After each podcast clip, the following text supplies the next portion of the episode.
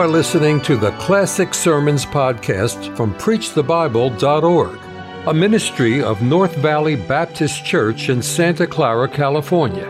You will hear fervent, old fashioned revival sermons from great preachers of the past.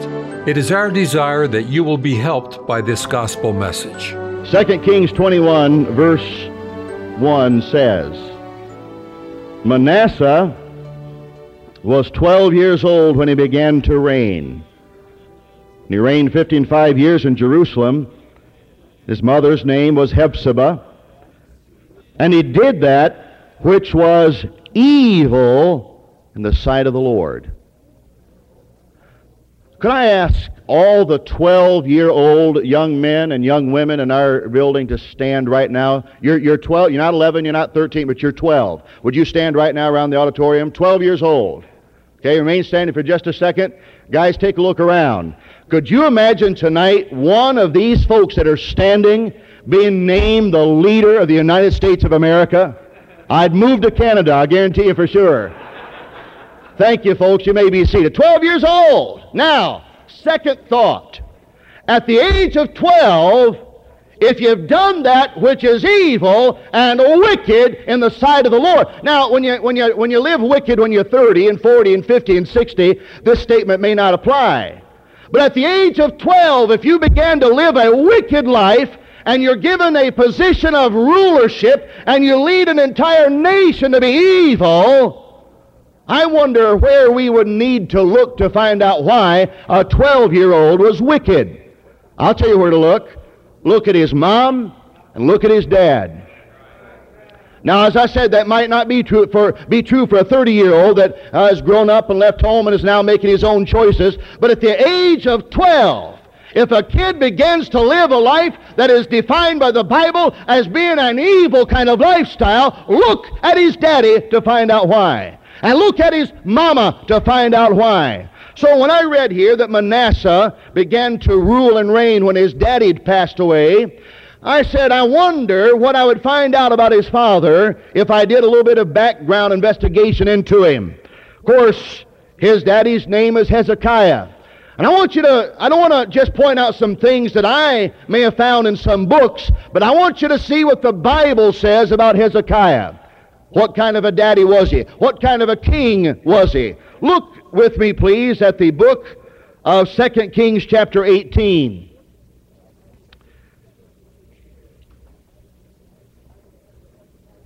The Bible says that Hezekiah began to reign when he's 25 years old. And I want you to look down at verse number 3 of 2 Kings 18 and find out what God said about Hezekiah.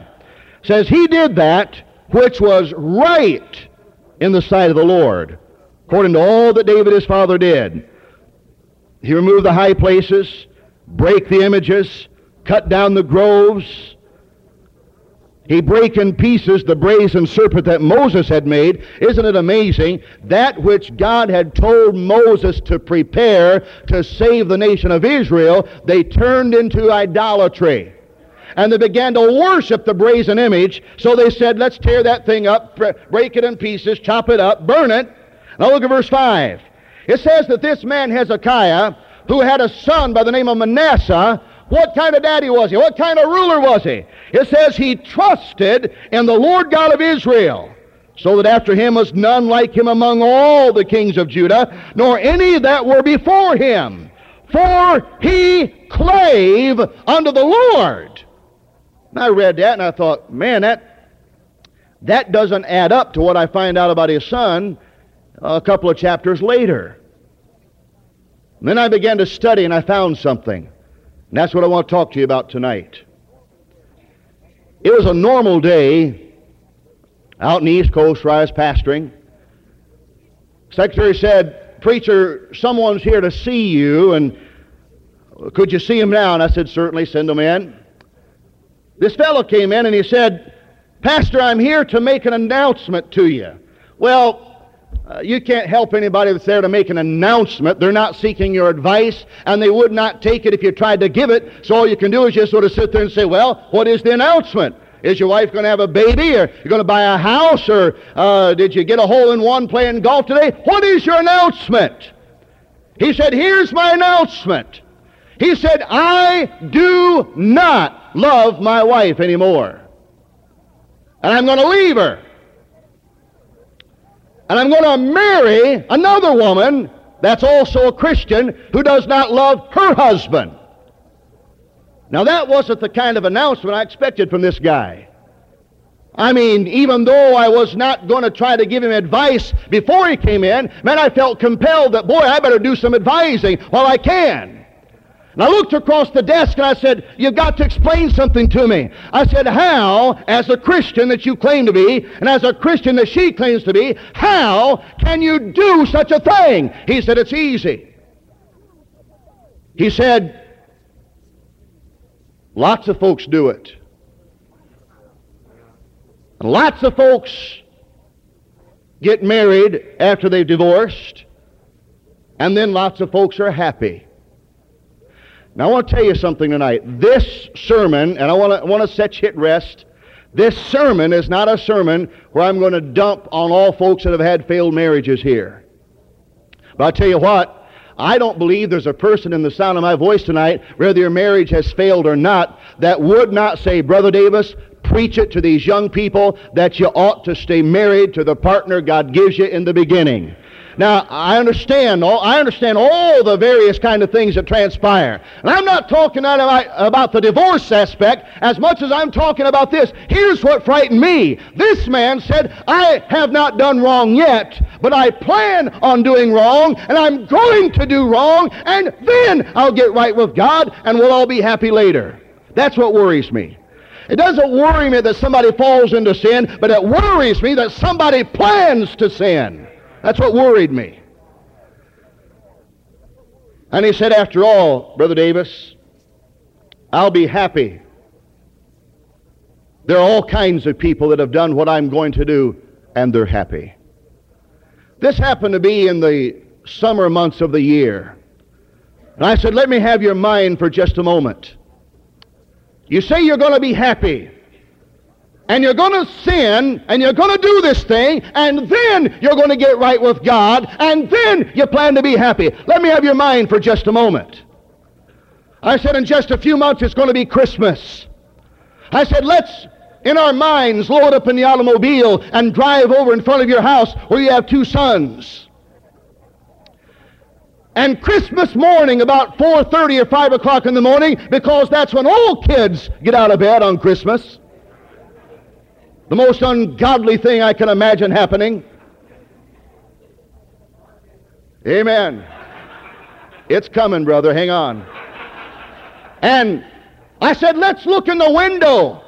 And let's watch your boys bound down the hallway and run out into the living room and turn on the Christmas tree lights and sit down and pull out the presents and begin to open their gifts. And then suddenly, I want you to see on their faces as they realize that Daddy is not going to be home this Christmas. I said, now tell me how happy you're going to be. Let me tell you something, ladies and gentlemen. There's more to this thing of living for the Lord than being on a spiritual high on Monday and a spiritual low on Tuesday and a spiritual high again on Wednesday. And you say, well, as long as I get right with God, isn't that all that counts? No, it's not all that counts. Somebody by the name of Manasseh is watching you. The eyes of Manasseh are upon you. This fella that had a son that did that which was evil in the sight of the Lord at the age of 12. He trusted, verse 5 of chapter 18 of 2 Kings, he trusted in the Lord God of Israel, so that after him was none like him among all the kings of Judah, nor any that were before him, for he clave unto the Lord. You say, well, Brother Davis, how could he have had that problem with his son? I want you to look at verse 13 of that same chapter. In the 14th year of King Hezekiah, did Sennacherib, the king of Assyria, come up against all the fenced cities of Judah, and he took him. Now, wait a minute. I want you to understand something here. We're not talking about some little wimp, some little limp wrist, some little midget that was coming up against a giant and spouting off at the mouth.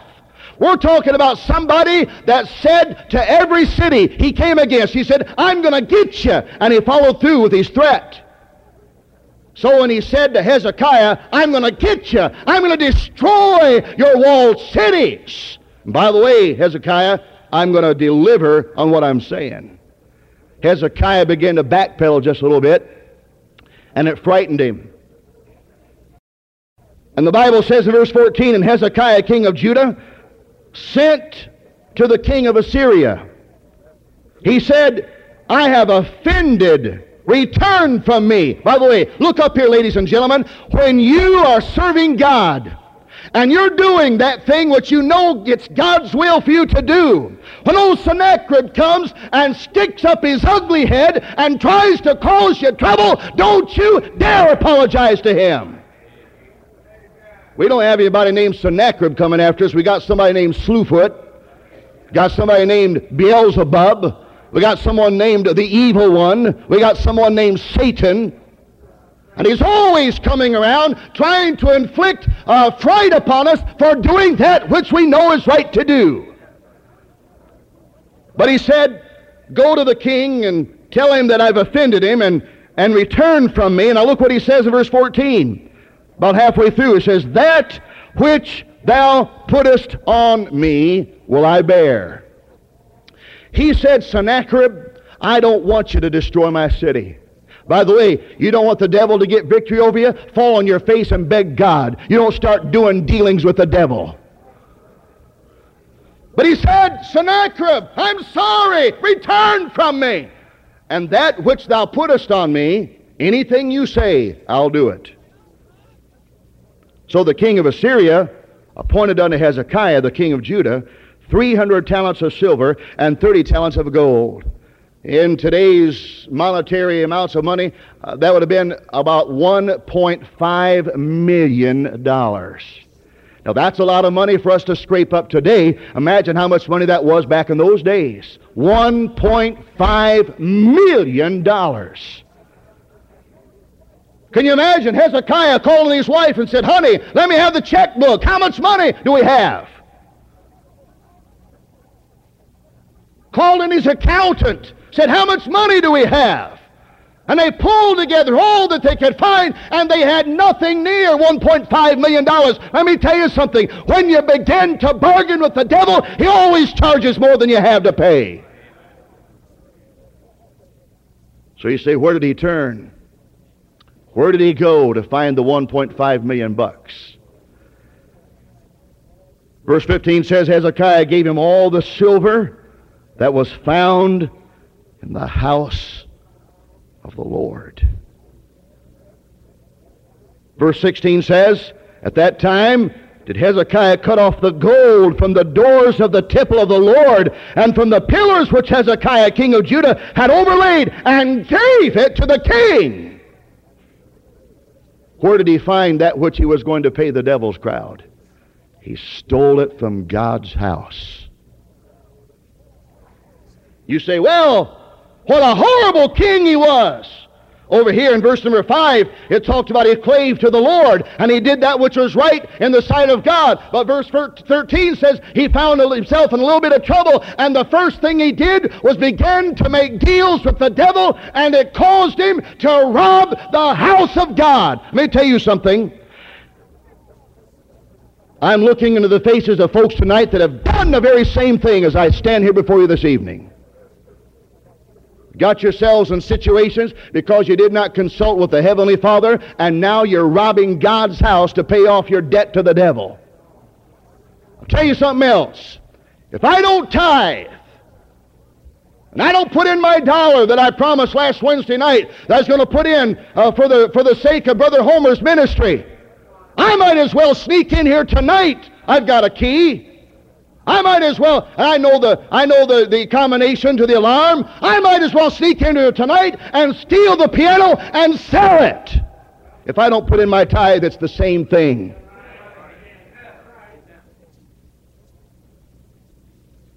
So I don't like this. This isn't an Easter service kind of sermon. I'm an evangelist. I don't have any of those kind. All I have is the kind that I'm giving right now.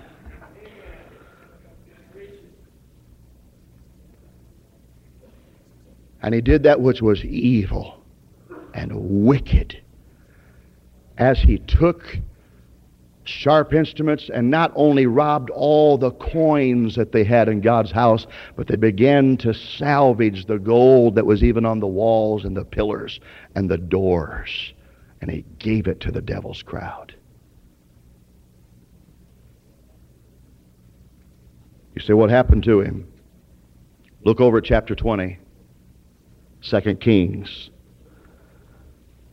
Some different things transpired between the account I just read you in verse 20. But here's what it boils down to.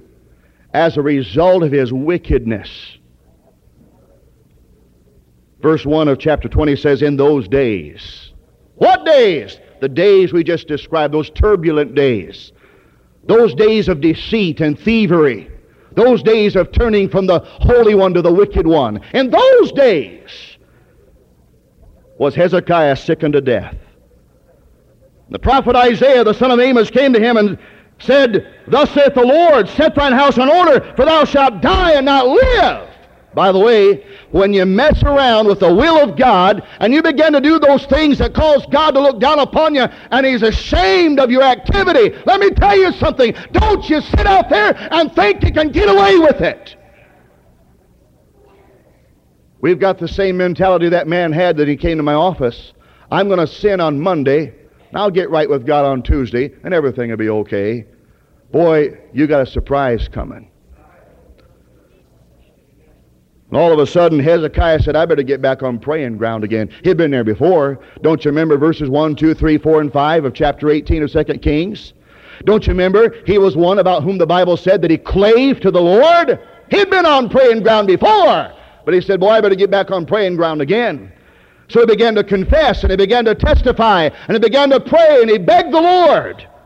The Bible says in verse number 4 of 2 Kings chapter 20, it came to pass before Isaiah was gone out of the middle court. The word of the Lord came to him saying, Turn again and tell Hezekiah. Why? Because he had prayed, he had gotten right with God, he had begged the Lord for his mercy, and so God said, Okay, Hezekiah, I will give you mercy. And he said, Go tell him, in verse 5, turn again and tell Hezekiah the captain of my people, Thus saith the Lord God of David thy father, I have heard thy prayer, I have seen thy tears. Behold, I will heal thee. On the third day thou shalt go up into the house of the Lord, and I will add unto thy days fifteen years, and I will deliver thee and this city out of the hand of the king of Assyria. Did you hear? When Hezekiah decided to pray, God said, okay, you prayed, therefore will I deliver this city out of the hand of the king of Assyria. Do you know that God would have delivered that city before he robbed the house of God if he had prayed in the first place? But it's always easier to take man's wisdom and thinking, well, I'll just get right with God later. It won't matter. I want this new model over here, so I'll just divorce the old one and I'll go with the new one and I'll get right with God later. After all, lots of people are happy. You don't see what it's like when somebody is all by themselves and the lights are out and there's nobody to impress with your whitewash look. So he got right with God. The Lord said, Hey, I'll deliver your city. Man, oh Hezekiah, he's on top.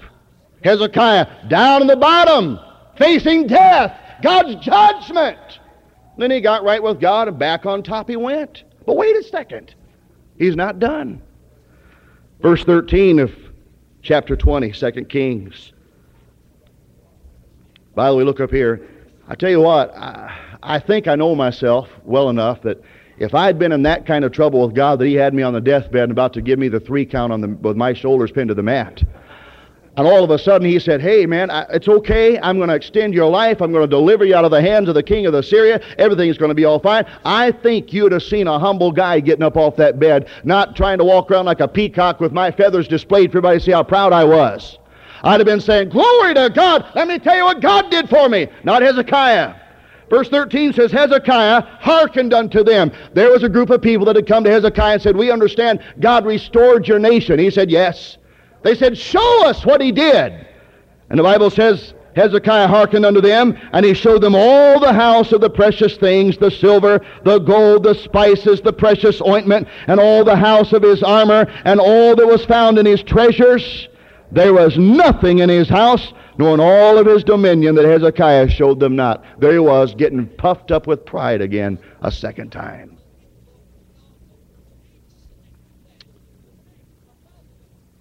Spiritual roller coaster.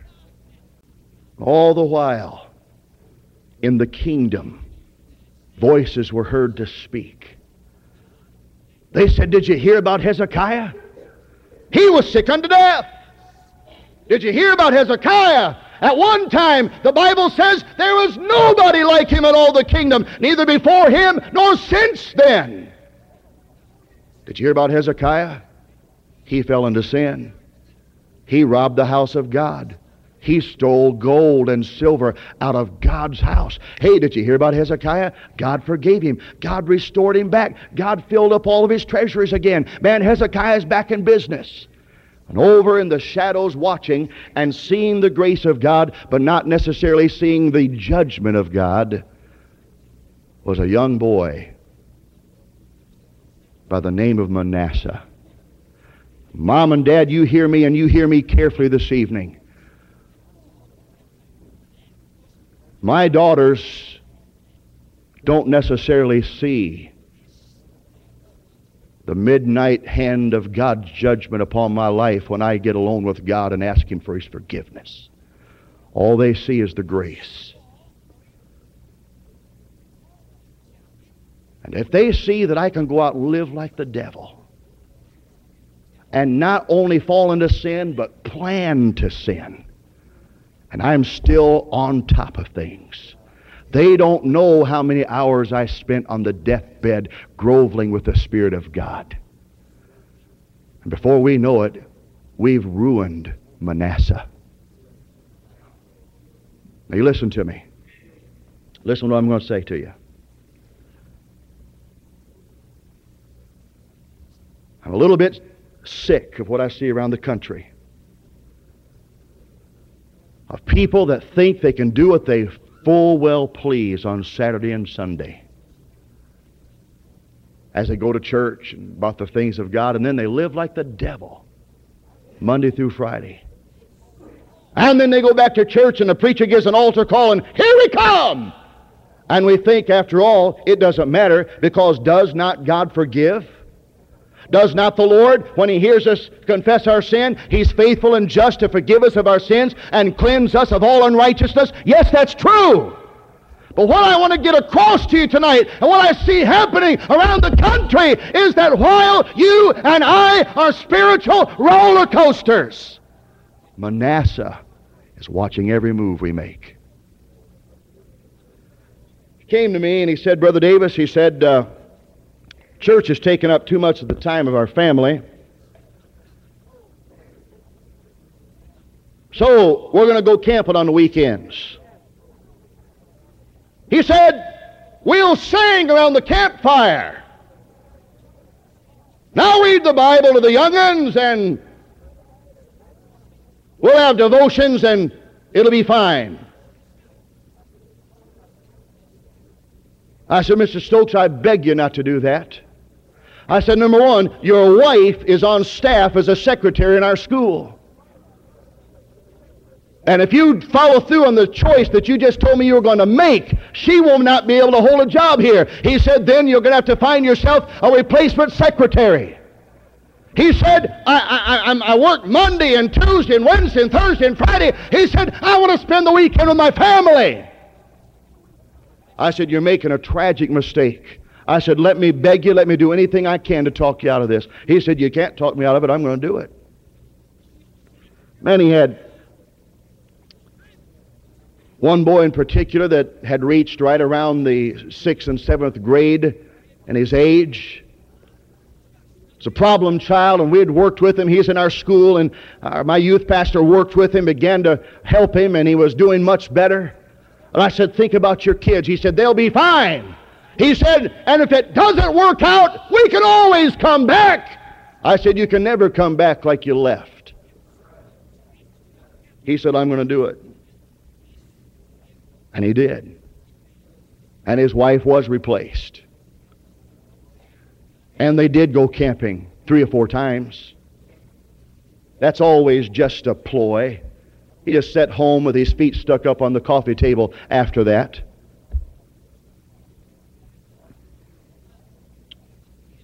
About 10 years had lapsed. And I was asked by Pastor Miller to come back and preach an anniversary service at that church.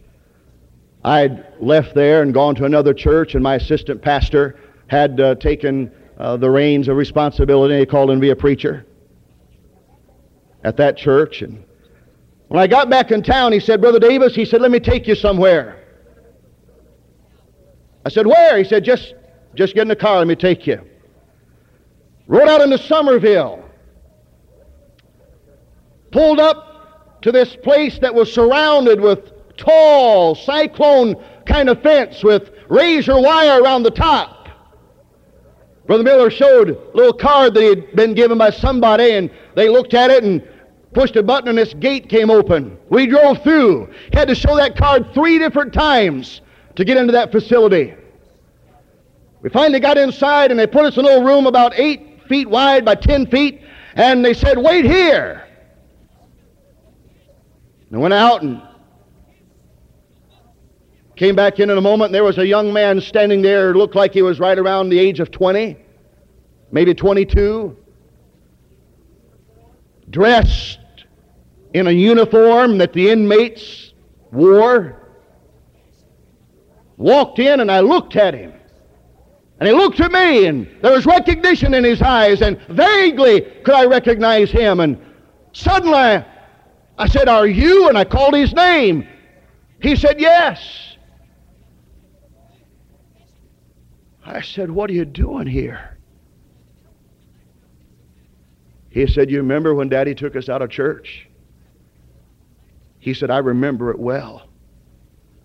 He said, I remember being sorry.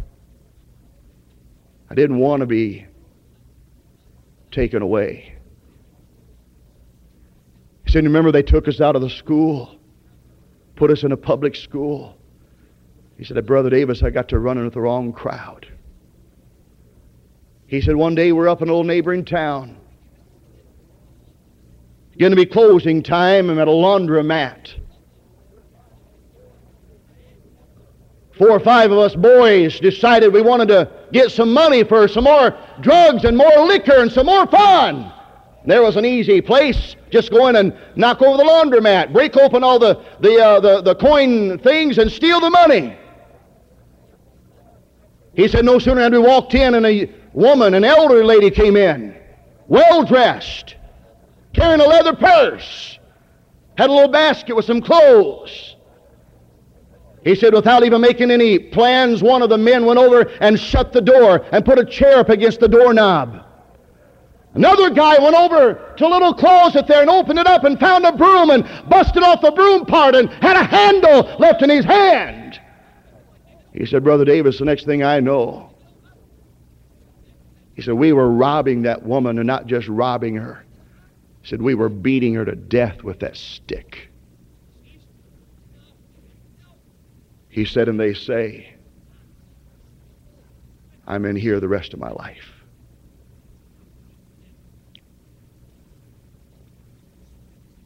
He said, I sure wish Daddy hadn't took us out of church. Oh, wait a minute. I preached in that church. The same one. Wait a minute. Would you like to know who was seated in there about two thirds of the way back? His mom and his dad. They were in church. They had gotten forgiven. But God help Manasseh as he serves the rest of his life. Yeah, you can get right with God. You can do anything you want to. You can even divorce your wife or get rid of your husband or abandon your kids and live like the devil and then get right with God and confess it. Yes, you can. But you can never, you can never salvage a damaged Manasseh.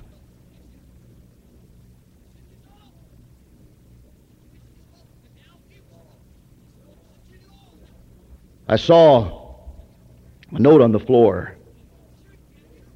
I picked it up. It's not uncommon back in those days. I was pastoring and I swept the floors, I vacuumed, I cleaned the toilets, I ran the mimeograph machine, I typed, I made all the visits, did everything. It Wasn't uncommon to find a little note on the floor, written from one child to another. I like you if you like me. And if you like me, and then I'll like you. But if you don't like me, then I won't like you either. Found lots of those notes around there, and the folks that clean this auditorium, I'm sure, find abundances of those notes. But this one wasn't that kind of elementary note. This one was written in beautiful longhand. And it was a love note. Problem was, it was a love note from one of my choir members, a lady, to the man that I had as a single young man playing the piano. She was married with kids. As a matter of fact, her children were all in our church.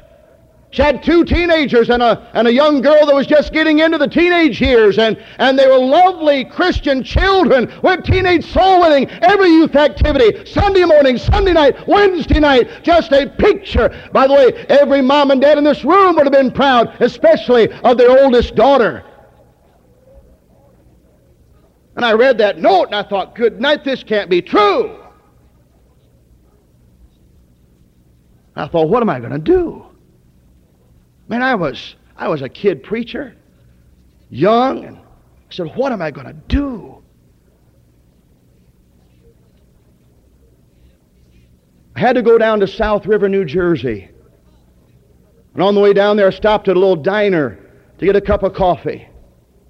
While I was sitting there in the diner, looking out across the road, Route 18 there, there was a motel directly across the street.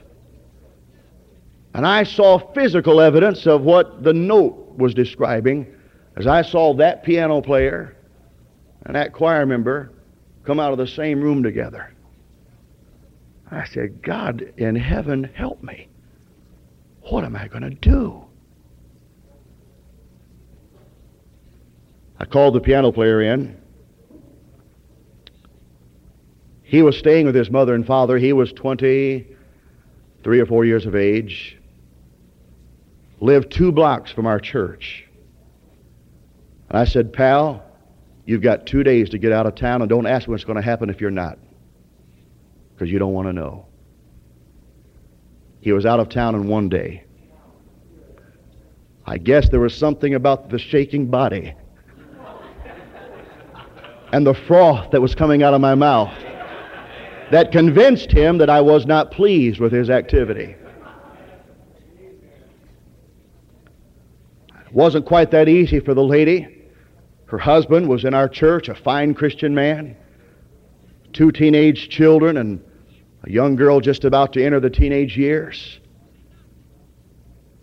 I said, God, give me wisdom. I called her in and I said, I know what you've been doing. I'm not going to discuss it with you. I said, You need to get right with God. I said, You've sung your last solo. You've sung your last choir number. You've taught your last Sunday school lesson. You're out of everything. You can come to church and listen to the Bible. That's what you need to be doing. I said, But I said, I, I can't, I don't want to expose you. I don't want to ruin your family. I don't want to destroy your kids. I said, But you're through. She looked at me. She said, Oh, no, I'm not. She said, You're mistaken. She said, You're through. I said, Excuse me? She said, I'll ruin you. I said, Take your best shot. She did. Good shot. She didn't get me. She decided to accuse my wife of doing the same thing she was caught doing. When I was a kid, we used to catch gardener snakes, or garter snakes, what do you call them? Some kind of snake, I know what they are. I don't like any kind of them, so it doesn't matter. And we'd catch those snakes and hold them by the tail, and we'd snap them like that. And if you snapped them real hard, their head would fly off.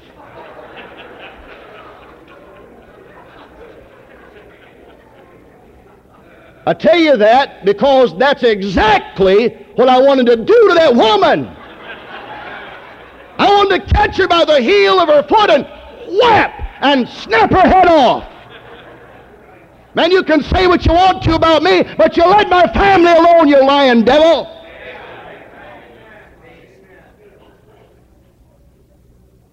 Obviously, the lie fell on deaf ears, and people knew. By the way, what she, I don't want to go into all the accusations, but she accused her of uh, being the same way she was with that piano player with one of the oldest men in our church.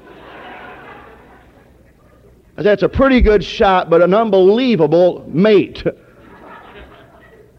Wicked Jezebel devil of a woman.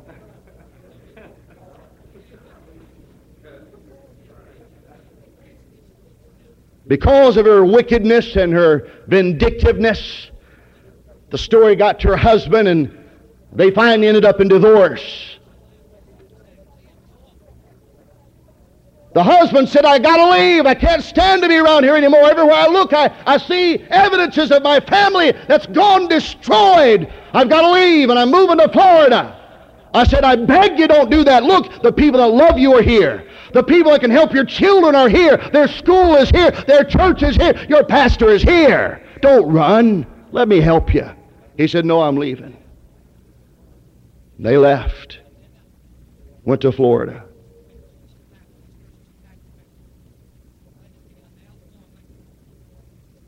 Someone came back and said to Brother Miller, said, You'll never believe what we saw when we were down in Miami.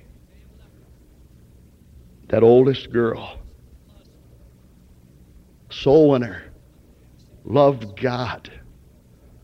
Every daddy and every mama in this room would have been proud to call her your daughter. They said, Preacher, she's gone. She's living under an overpass in Miami, Florida unless she can find some guy to sleep with to get a room and a shower to support her drug habits. said, Preacher, she is gone. Oh, but Mama? Yeah, Mama's right with God now. As a matter of fact, somewhere tonight, she married a new husband, not the piano player that ran out of town. I don't think he ever had enough courage to marry anybody after I got through with him, but she married somebody else. And they have a van now. And they've got a, they've got a, a mixer board. And they've got microphones. And they've got a tape player. And they've got backup music. And somewhere today, she and her new husband were given a sacred gospel concert in a church. You say, do you think she got right with God? I suppose she did. Can you get right with God? Yes, you can. Hallelujah. Glory to God, you can. We'd all be in a big fix if we couldn't. But while she has reestablished her spiritual life, I ask you, what about Manasseh? What about that little girl that's underneath a viaduct? Selling your body to the wicked, lustful desires of a filthy man. Yeah, you can get right with God later. But the price tag for your fun was paid for by Manasseh. The guest speaker finished his sermon.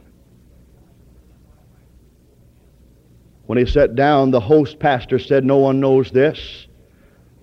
I feel like maybe I need to share this with the folks now. He said, Years ago, there was a family in this man's church, and he pointed to the guest pastor, the guest speaker. Said they had a little, got a little miffed about something in the church.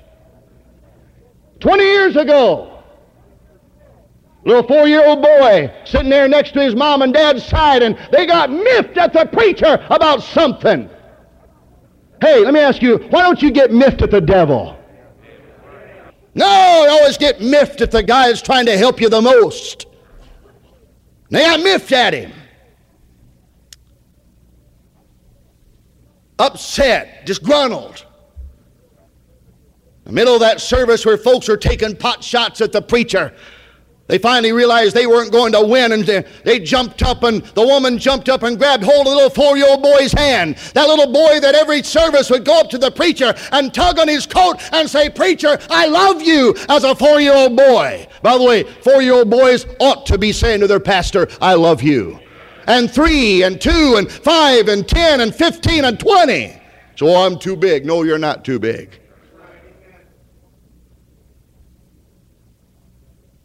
That mom grabbed that boy by the hand and he fairly as well flapped in the breeze like a rag as she and her husband flew out of that building. Criticize and gossip and destroy and venom and anger. By the way, if I was in a church and the pastor even got up and preached heresy, I may leave.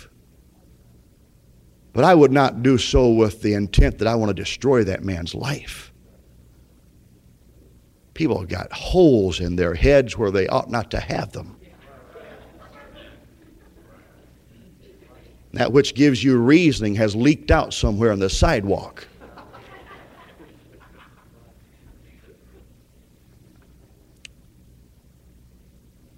He said, Ladies and gentlemen, that was 20 years ago that that happened.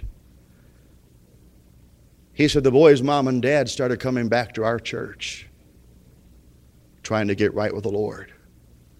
We were helping. Mom even admitted she'd made a mistake. He said, but this week, their home that's located within sight of our church parking lot, I saw some flashing lights, the sound of sirens. He said, I thought maybe there's something that was wrong. Maybe I could help as a pastor. And I went there. He said that little four year old boy now had grown. He's 24. He had taken himself a new bride. They had a little infant child. The 24 year old boy had come home with some mixture of alcohol and some kind of dope. Was in a rage. Came into the house and an argument erupted between the boy and his new wife. And in a fit of rage, that boy reached down and grabbed the infant child out of the mother's arms wrapped his big old hands around both of the little baby's legs as if it were the handle on a baseball bat, began to beat the little mother. And when he finished, he took the child and just flung it against the wall. They called the ambulance. Paramedics came, pronounced the infant dead at the scene.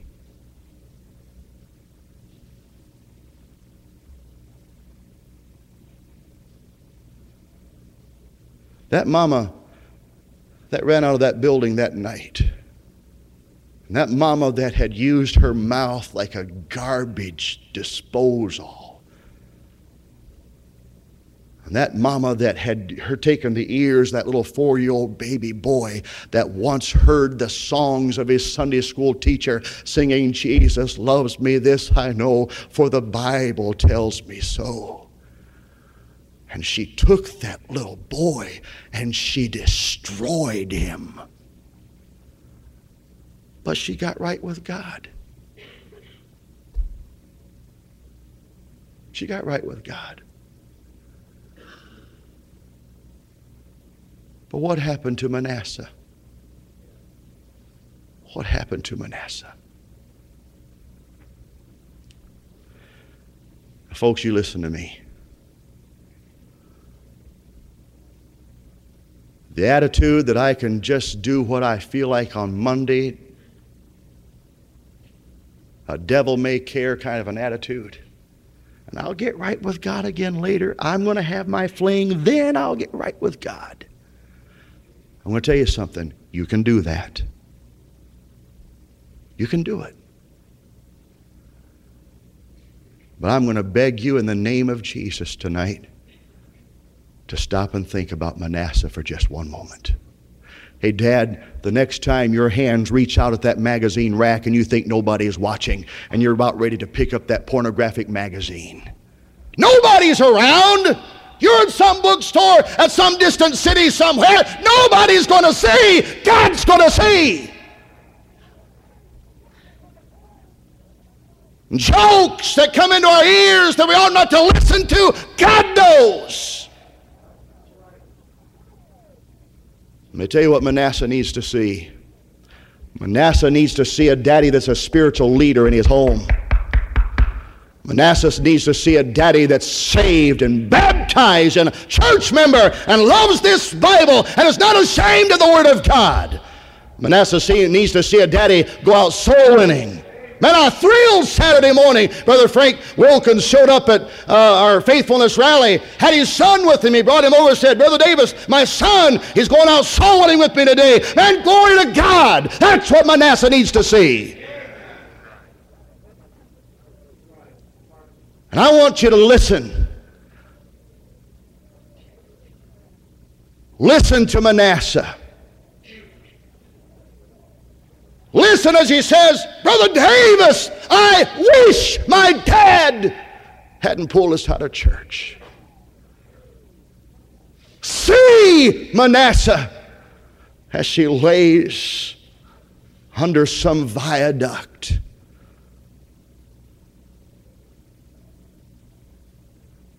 Perhaps in some room with a wicked man.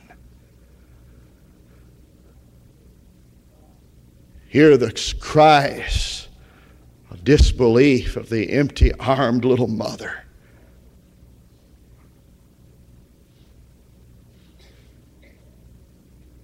I'm going to ask you to make a covenant with Almighty God tonight. I'm going to ask you if it's not about time we decided to live holy. Do you hear me? Holy. Holy not just on Monday, but make it a full time business. Holy! You don't know who's off in the shadows watching. When our girls were given to us by the Lord, I remember sitting outside, looking outside that little window area where they have all the babies in the newborn nursery watching them laying there in their little bassinet type of a thing. And looking in there and thinking, what a, what a tragedy. If my wife and I would give birth to life, for that little life to grow up and hate the one that we decided we wanted to serve. It's not an easy, it's not an easy task. As a matter of fact, I, don't, I know of no more awesome task at hand. And I'm asking Daddy, I'm asking Mom to make a vow to Almighty God to live holy. Abandon your thoughts of premeditated sin. Get rid of the stinking liquor bottles. Take HBO and blow it up in the backyard. Get the filth off your television. Get the magazines out of your home that are glorifying worldliness and making fun of godliness. Shut your mouth when it comes to criticizing godly people. So, oh, but don't godly people make mistakes? Yes, they do. But you don't need to repeat what you see them make a mistake in doing. Why would you want to destroy Manasseh? Why you just had a good time criticizing somebody just for the feeling of feeling good that you ran off at the mouth about somebody?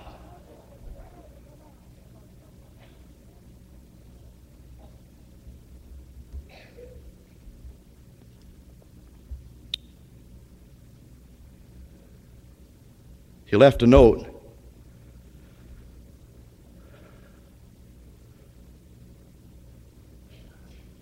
he left a note. before he, at the age of 15 years old,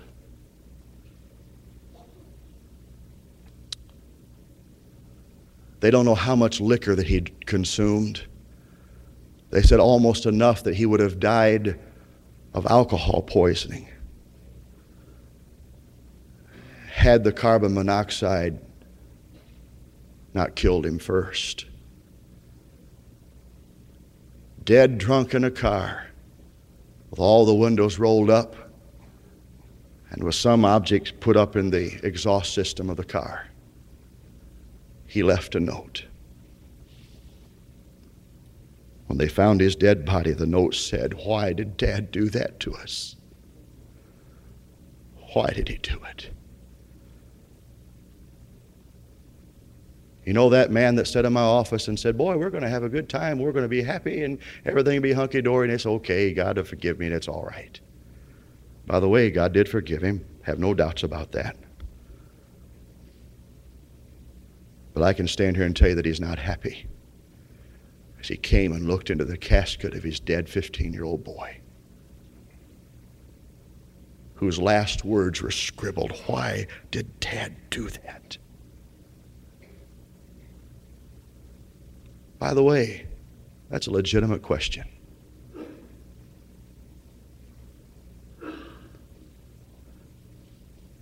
The eyes of Manasseh are upon me. The eyes of Manasseh are upon you.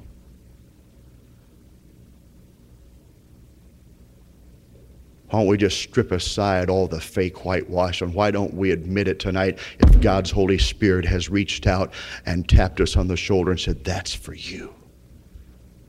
Now, Manasseh, let me say a word to you. So who's Manasseh? That's you, you kids.